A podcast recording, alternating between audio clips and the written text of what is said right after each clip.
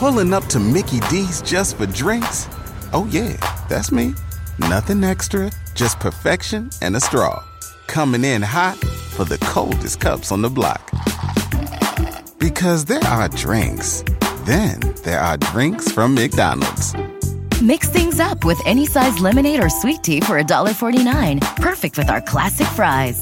Price and participation may vary, cannot be combined with any other offer. Ba da ba ba ba.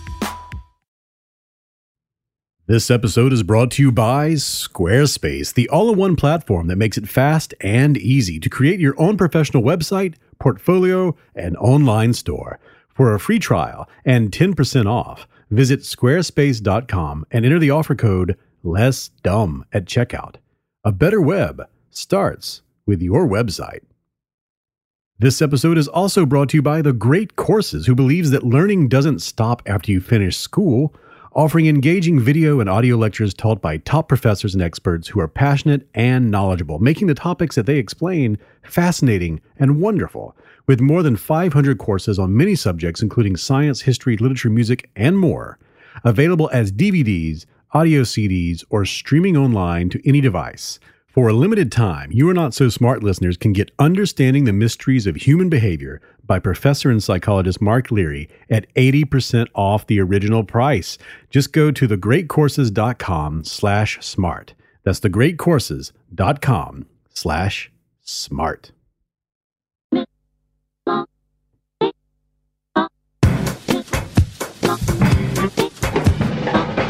Down into the middle of the party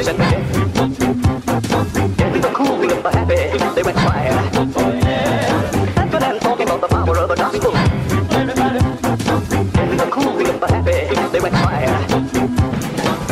Welcome to the You Are Not So Smart podcast, episode 31, in between episode 5.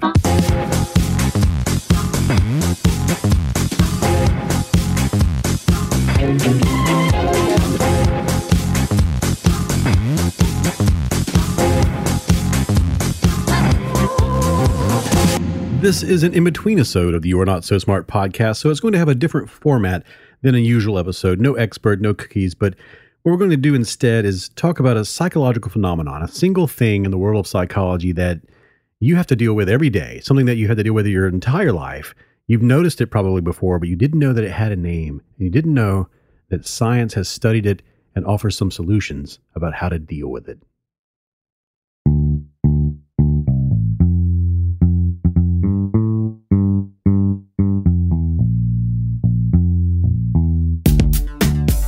You've been there. You get serious about losing weight and start to mind every calorie. You read labels, work out the math for a serving size. You stock up on fruit and vegetables. You look up how to properly cut onions and bell peppers on YouTube. You hit the gym.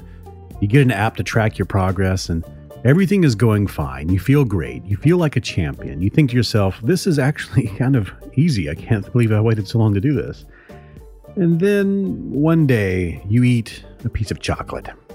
Maybe you just give in the temptation a little bit and you try a, a cake donut at work, or you get a bag of chips because you can't find anything else in the vending machine, or maybe you go a bit further and you, you grab a beer or maybe a cheeseburger with friends. Maybe you're out to lunch and you say, "Mm, What the hell? I'll have the fettuccine alfredo. It seems like you can just handle this one transgression, but then that afternoon, since you've already cheated a little bit, you think maybe tonight you can just eat whatever you want. You'll start back tomorrow. To celebrate the occasion, you eat a whole pint of ice cream or a whole pizza. Before you know it, you're in the middle of a catastrophic diet destroying binge. And then you look around the room and you notice among the ruins all these empty containers, and you know that what was once in them is now in you. And you ask, What the hell? How did my smooth transition from comfort food to human dumpster happen? Shouldn't I be smarter than this? Shouldn't I be more in control of myself? Well, what you just experienced is called, in psychology, an extinction burst, a predictable and common blast of defiance from the recesses of a brain denied familiar rewards. And food, of course, is one of the most powerful rewards. It keeps you alive, And your brain didn't evolve in an environment where there was an abundance of this thing that keeps you alive. So, wherever you find a high calorie, high fat, high sodium source, your natural inclination is to eat a lot of it and then go back to it over and over again. And if you take away a reward like that, especially if you become accustomed to indulging, especially if you abruptly turn off the flow of pleasure, you can expect to eventually throw an internal tantrum.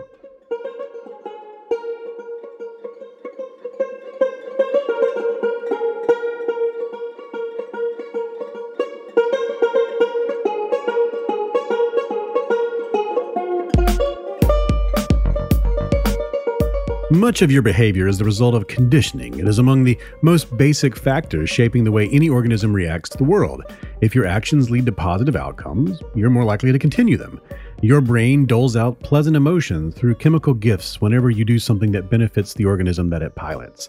If your actions lead to a negative outcome, you're more likely to avoid that behavior in the future. Over time, you begin to predict reward and punishment by linking longer and longer series of events to their eventual outcomes. Say you want some chicken nuggets. You know you can't just snap your fingers and wait for them to appear. You must engage in a long sequence of actions walk to closet, put on shirt, find shoes, apply to feet, find keys, find car, drive to nuggets, use language, exchange money. This string of behaviors could be sliced up to even smaller and smaller components. We really wanted to dig down into the conditioning you have endured in order to be able to get nuggets into your mouth. Just driving the car from point A to point B is a complex performance with thousands of steps, all of which become automatic after hundreds of hours of practice. Millions of tiny behaviors, each one a single step in a process, all add up to a single operation you have learned will pay off in reward. Think of a rat in a maze, learning a complicated series of steps. Turn left two times, turn right once, turn left, right, left, right, and get cheese. Even microorganisms can be conditioned to react to stimuli and predict outcomes. And this concept, conditioning, for a good long while was the cat's pajamas in psychology. In the 1960s and 70s, Burrhus Frederic Skinner became a scientist celebrity by scaring the shit out of America with an invention called the operant conditioning chamber, or as you may have heard it called, the Skinner box. This box is an enclosure which can have any combination of levers and food dispensers, an electric floor, lights, and loudspeakers. And scientists place animals in this box and either reward them or punish them to either encourage or discourage their behaviors. Rats, for example, can be taught to push a lever when a green light appears to get a food pellet. Skinner once demonstrated how he could teach a pigeon to spin in circles at his command by offering food only when it turned in one direction. Gradually, he withheld the food until the pigeon had turned a little farther and farther until he had it going round and round. He could even get the pigeon to distinguish between the word peck and turn, and then get them to perform the corresponding behavior by just showing these pigeons a sign. Yes, in a sense, he taught a bird how to read. Skinner discovered you could get pigeons and rats to do complicated tasks by slowly building up chains of behaviors through handing out pellets of food. For example, if you want to teach a squirrel how to water ski, you just need to start very small and then work your way up. Other researchers added punishment to these routines, and it was discovered that these two could be used to shape behavior like the pellets and encourage and discourage all sorts of actions. Skinner became convinced that conditioning was the root of all behavior and just didn't believe in rational thinking. He didn't believe that reason had anything to do with your personal life. He considered introspection to be a collateral product, quote unquote, of conditioning. Like Freud and Einstein, Skinner became this celebrity in his day, and his beliefs were all about human beings being robots, basically, and this was very unsettling. He made the cover of Time magazine in 1971, and he said, quote, my book is an effort to demonstrate how things go bad when you make a fetish out of individual freedom and dignity. If you insist that individual rights are the summum bonum, then the whole structure of society falls down. Now, some psychologists and philosophers still hold to the idea that you are nothing but a sophisticated automaton, like a spider or a fish. You have no freedom, no free will. Your brain is made of atoms and molecules which must obey the laws of physics and chemistry, and so some say your mind is locked into the service of rules, rules of the universe, like a clock. Everything you have thought, felt, and done in your life was the natural mathematical aftermath of the Big Bang. Now, you may take comfort in knowing that this is a hotly contested idea, both scientifically and philosophically, but whether or not free will is real, conditioning most certainly is. And the effects of conditioning, the, the way it shapes our lives, it really shouldn't be ignored.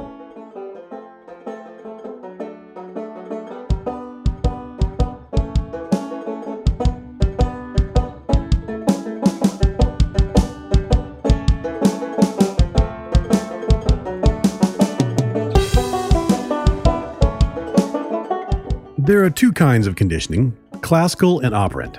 In classical conditioning, something which normally doesn't have any influence over you becomes a trigger for an involuntary response.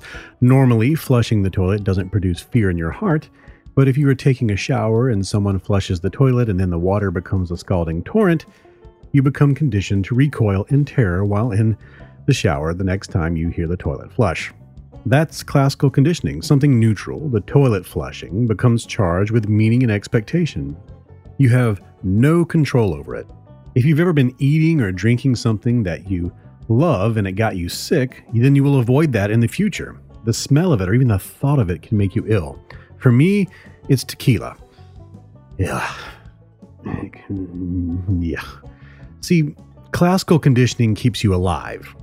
You learn quickly to avoid that which may harm you and seek out that which makes you happy, like an amoeba.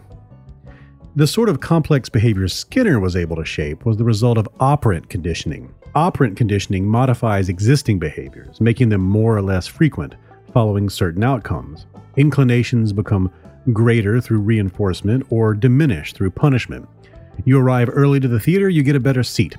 You frequently wash your hands, you don't get sick. You pay the rent on time, you don't get wet when it rains. You don't rob banks, and you don't go to jail. You play the slot machine, and sometimes, every once in a while, you get some money.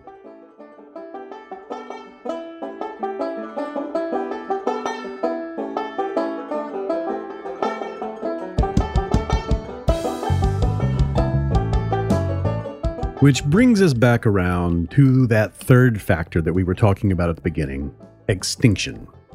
When you're under the spell of operant conditioning, and you expect to receive a reward or a punishment after a certain behavior, but nothing happens, your conditioned response starts to fade away. If you stop letting your cat in the bedroom after he meows and scratches at the door, he will eventually stop begging to be let in. His behavior will go extinct. Right as the behavior is breathing its final breath, that's when you can expect an extinction burst. Your cat will begin meowing like crazy, pawing at the door for what seems like hours. And parents are very familiar with this pattern. If you've ever seen an episode of The Super Nanny, then you've probably seen an extinction burst. In one episode that I watched recently on YouTube, this toddler, he would not go to bed no matter what the parents tried, and they would argue with him, they would fight with him for hours, they would struggle and eventually he just passed out out of exhaustion. So the super nanny comes along and she offers some advice. She suggests they put him in his crib and just sit in the room and ignore him. The extinction burst will come and go, she says. Of course, she uses a different terminology than that. But that's what she suggests will happen. And if he attempts to escape the crib, she tells the parents just put him back and go back to ignoring him. So the mother, she follows her advice and the extinction burst was massive, screaming and crying, the child saying all sorts of things, whimpering, all sorts of horrible little comments, mama, mama, mama, heart imploding things. And the mother, it was miserable for her. She even cries and breaks down, but she sticks to it, which is, you know, this is the thing that the extinction burst is trying to create inside of you. And she just keeps looking at the wall. And after about 20 minutes, the child stopped snuzzled into the covers, and went to sleep. Of course, this happens inside of you all the time. Just before you give up on a long practice routine, you freak out. It's a final desperate attempt by the oldest parts of your brain to keep getting rewarded. Matt Webb, he talks about this over at his website, interconnected.org, and he uses a great example. He says that if you use a elevator, the same elevator every day to get to the your apartment and it's like 10 flights up, 10 flights of stairs, and one day you press the button and nothing happens, you don't just immediately take the stairs. You start jamming all the buttons over and over again. You get mad. You ask around for help. You talk to other people. You go back and forth pressing the buttons again and again. And then finally, finally, you take the stairs. If you lock your keys in your apartment, but your roommate is asleep, you ring the doorbell and knock. But if they don't come, you ring the doorbell over and over and over and over again. You start pounding at the door. If your computer freezes up, you don't just walk away. You start clicking all over the place and maybe go so far as to bang your fist on the keyboard, trying, like the cat at the door and the child in the crib, everything you can think of to bring back the expected results. Extinction bursts are they're a temporary increase in a behavior that usually precedes a reward. It's a plea from the recesses of your psyche as soon as the conditioned response is no longer yielding results. So here's some great advice that I found at Canine University magazine. It's about dog training, but it gets into some advice on human training. And it goes like this The worst thing, this is quoted from the article, the worst thing you could ever do is give in to a temper tantrum. This goes for adults too, because if you spend enough time observing other people, you will notice that people who are used to getting their way will start a temper tantrum immediately after you have refused their request. If you patiently restate your opinion and stay calm, you will see the person eventually gives up. Depending upon how long he carries on, will tell you how other people have responded to that person in the past. If he has been rewarded for having a fit often enough, the extinction burst will be spectacular. Enjoy. If it's short lived, it will be over as quick as it started, and you can feel good that you haven't encouraged it. The best way to eliminate a tantrum is to not give in. Wait out the extinction burst. Walking away works wonders, and reinforce the absence of the tantrum with your attention as soon as the person stops. That's some great advice, born from the wisdom of dog trainers, taken from Canine University magazine.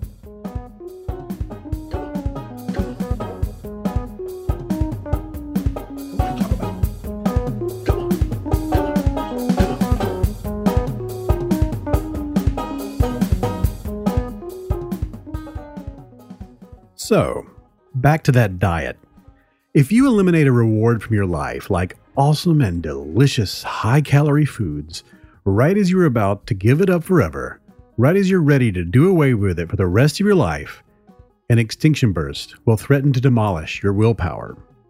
You become like a two year old in a conniption fit, and like the child, if you give in to the demands, the behavior will be strengthened. And the next time you try, the burst will come sooner, and it will be stronger. Compulsive overeating is a frenzied state of mind, food addiction under pressure, until it bursts. And diets fail for many reasons.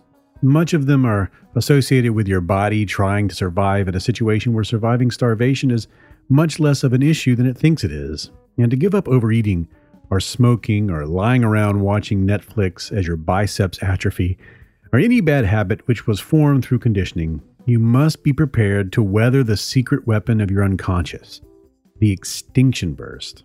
So, become your own super nanny, your own dog whisperer. Look for alternative rewards and positive reinforcement. Set goals, and when you achieve them, shower yourself with garlands of your choosing. And don't freak out when it turns out to be difficult. Habits form because you are not so smart, and they cease under the same conditions. And most of all, get ready for the extinction burst. You've been warned. Extinction bursts are coming. And if you're prepared, if you know it's coming, you can weather the storm and watch it pass. You can watch the bad behavior go extinct forever and only see it again as a fossil in photographs from previous epochs in your life, as part of a previous you.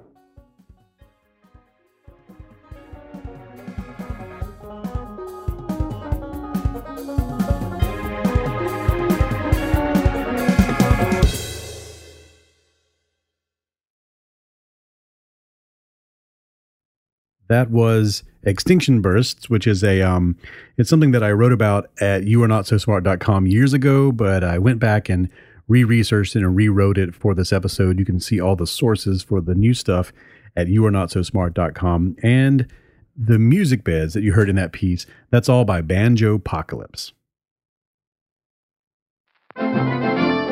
And now we take a break from our program for a word from our sponsors.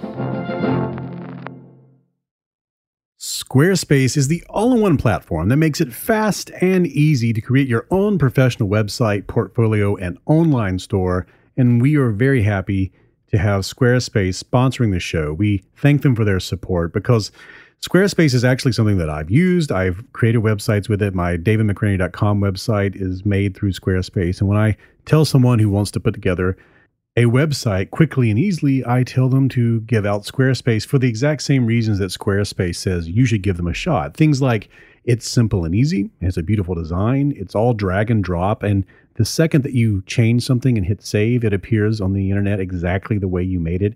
And they have 24 7 support through live chat and email. So, any time of the day, day or night, any day of the week, if anything is giving you trouble or you just want to know how to do something, you just ask and you get the answer.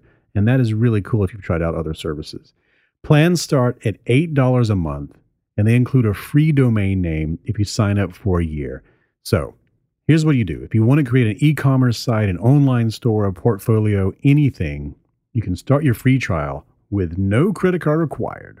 And just begin building your website by going to Squarespace and entering in this offer code less dumb. You'll get 10% off your first purchase, and that will also show your support for the show.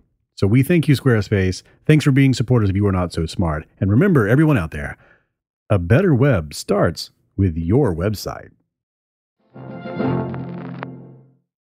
You Are Not So Smart is also sponsored by The Great Courses. This is such a great company, guys. They believe that learning doesn't stop after you finish school. And if you love like YouTube videos and stuff that try to teach you things about the world, what they offer that's different is that everything is taught by a professor, by an expert, and then all the information is vetted by other experts to make sure that it is up to date and absolutely correct and factual. And all of these people, they have top professors, experts who are passionate and knowledgeable, and they make all the topics fascinating in their explanations. With more than 500 courses on many subjects, including science and history and literature and music, you can get whatever you want available as a DVD or an audio CD or as a streaming thing that you can plug into any of your devices, whether it's your smartphone, your computer, your laptop, your your tablet, whatever. And for a, limited time, you're not so smart listeners can get, and I was able to pick what I wanted to have in this offer, and I picked something I thought you would like. You can get Understanding the Mysteries of Human Behavior by professor and psychologist Mark Leary at 80% off the original price. 80% off. All you have to do is go to thegreatcourses.com slash smart, and you will find the page that's just there for you are not so smart listeners to get that special offer. So, this thing that I picked, you're going to love this course because it comes from a unique perspective. Uh, Mark Leary groups things differently in psychology than I think I would or, or other people. And by grouping it differently, I think it really offers a, a great insight and understanding into solving the science behind emotions and thoughts and behaviors, uh, even from an evolutionary perspective. So, he offers insights into all sorts of things. And I'm looking at this booklet that comes with your with your DVD. And then uh, these lectures, there's so many of them. What do we have here? 24 lectures. Wow. So there are things like why do we have emotions and why do we care what other people think of us? What is prejudice and conflict and how come it's so common? Why do relationships succeed or fail? Even even like little things like why do people blush? Uh, why don't adolescents act like adults? And are there psychic powers? And since, of course, they're not, why do so many people believe there are? So, look, I think this is a really great course. And look, you get 80% off. So, all you have to do, don't wait. Go to thegreatcourses.com slash smart. That's thegreatcourses.com slash smart.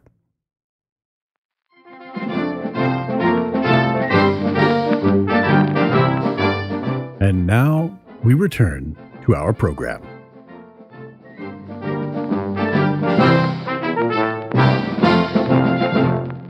So I asked you on Facebook about your own habits, your own extinction burst, bad things that you tried to overcome. And here's some of the things that you said. I um I love all these, they're all great. Paul Gogian said that he actually decided to quit smoking yesterday after quitting smoking for a little bit of time last year, cold turkey. So he's already gone through one extinction burst and is coming back around again to see if he can uh, can overcome it this time. I wish you luck. Paula Schmidt Clauser. She says that I quit after a few not so serious attempts. I dreamed about smoking for 10 years after that. I dreamt I would be at the checkout lane at the grocery store where cigarettes were displayed in racks. And I would delightfully look through them all and choose a package. I would then go home and smoke the whole thing at once, and then she would wake up refreshed by the dream. Ollie Craig said that he quit smoking for seven years. And then he went to a friend's wedding in Moscow, had too much fun, too much vodka, and since everyone smokes in Russia, he just fell off the wagon. He has been smoking ever since. Do you hear that? That is the power of that splurge, the the ability for your brain to yank you back into the uh, the bad habit through an extinction burst. Maggie Spear says that biting her nails has always been a problem, and she had grown out of it twice in her life, but during extreme stress would go back to doing it again, and that she hasn't bitten her nails in about three months now, which is the longest ever she's gone without it and she has no desire to do it. But despite that, stress is coming around because she's graduating and um, she's scared, but she thinks that the habit is broken. Eric Gaden said he quit smoking for 19 years after many failed attempts. After many attempts to, to stop himself from smoking, he would go back to it.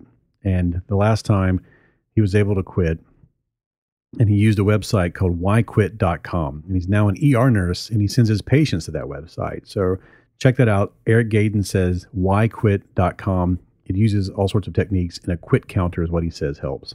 But here's the one that I think uh, we should all pay attention to, and that is Carolyn Carter says she quit smoking after 46 years, and she did it cold turkey. She had COPD and bronchitis, and that was her wake up call. And she said if she can quit a bad habit after 46 years, anyone else can. In the sixth episode of the You're Not So Smart podcast, we talked to Elizabeth Dunn, a psychologist who studies money and experiences and what actually makes us happy. She has a book called Happy Money, and her explanation of what we ought to be doing, what the science suggests, is really simple, and that is you should be trying to purchase experiences and not things.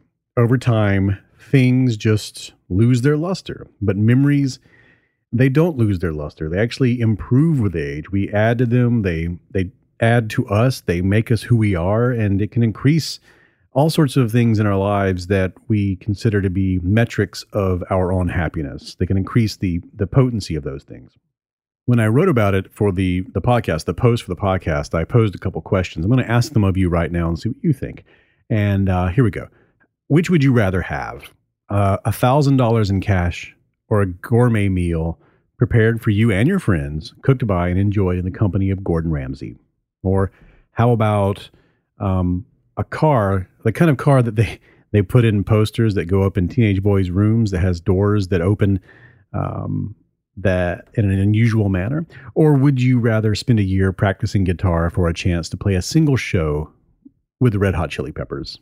Or would you rather have a mansion like Jay Gatsby, fully decorated and furnished, or would you rather have the memories of a month spent on the International Space Station? And as I wrote in that post, when you ask people these kind of questions in psychological surveys, most people choose the tangible things over their experiences. But the research suggests that those those experiences would actually provide more happiness, especially after five or six years. They provide way more happiness in the long run. But people don't seem to understand that. And so it came back around again recently. I saw in Scientific American, uh, there's an article that says uh, people think experiences bring happiness, comma, still opt for things. And that's by Erika Beras. And it is all about this new research that came out of the Journal of Positive Psychology. It's a paper by Paula Pchelin and Ryan Howell. And the name of this paper is The Hidden Cost of Value Seeking. People do not accurately forecast the economic benefits of experiential purchases.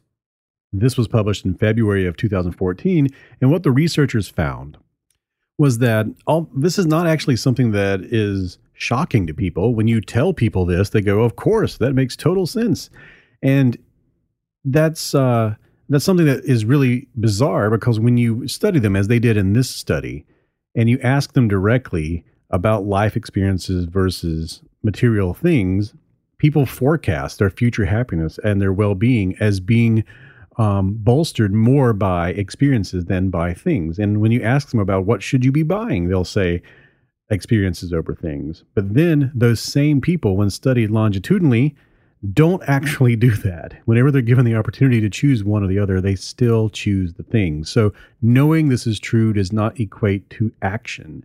It's something that's very difficult to overcome. And they say they say in this study that the reason for this is because since it's so difficult to quantify an experience and so easy to quantify a material thing, we prefer taking the uh, cognitive path that is of least resistance, which is to do the thing that is easiest. And it is easiest to quantify this thing, and that's what we ascribe value to. And that's why, even knowing that we ought not do it, we still do it. It's hard to overcome it. And it reminded me of the research of uh, Dan Ariely, who he writes about in his book, Predictably Irrational, about how uh, we sort of have two systems for assigning value this um, primate system that is uh, devoted to keeping things smooth in social situations, and then this uh, cultural system that we've learned, which places uh, you know numbers and figures and things that are easy to quantify on top of value. And he gives examples of say, let's say you ask someone to help you move, and then in thanks you offer to buy them dinner or you offer to uh, you know you, you bring out a six pack and you share some beers with them or something like that but if you ask someone to help you move and then at the end of it you just hand over a $20 bill, that feels horribly icky by comparison because you're putting a, a solid standard figure of measurement on top of something and it really doesn't seem like $20 is uh is what your time is worth, right? But uh, even if the meal costs twenty dollars, that's different. That's an experience. That's a social thing, and we have sort of two systems for assigning value.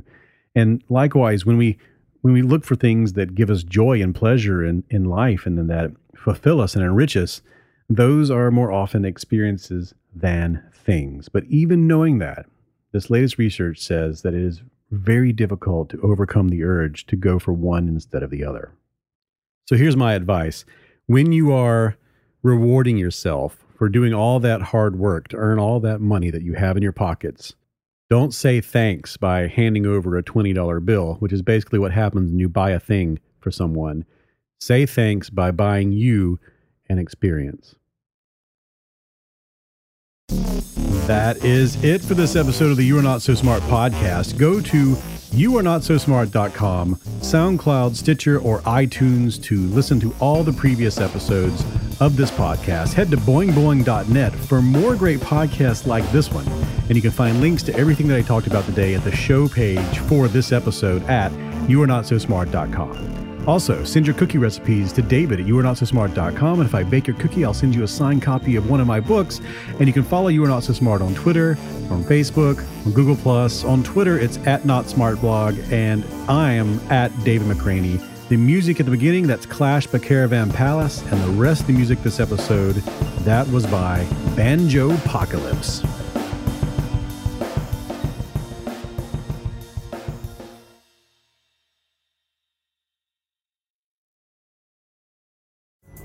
Pulling up to Mickey D's just for drinks?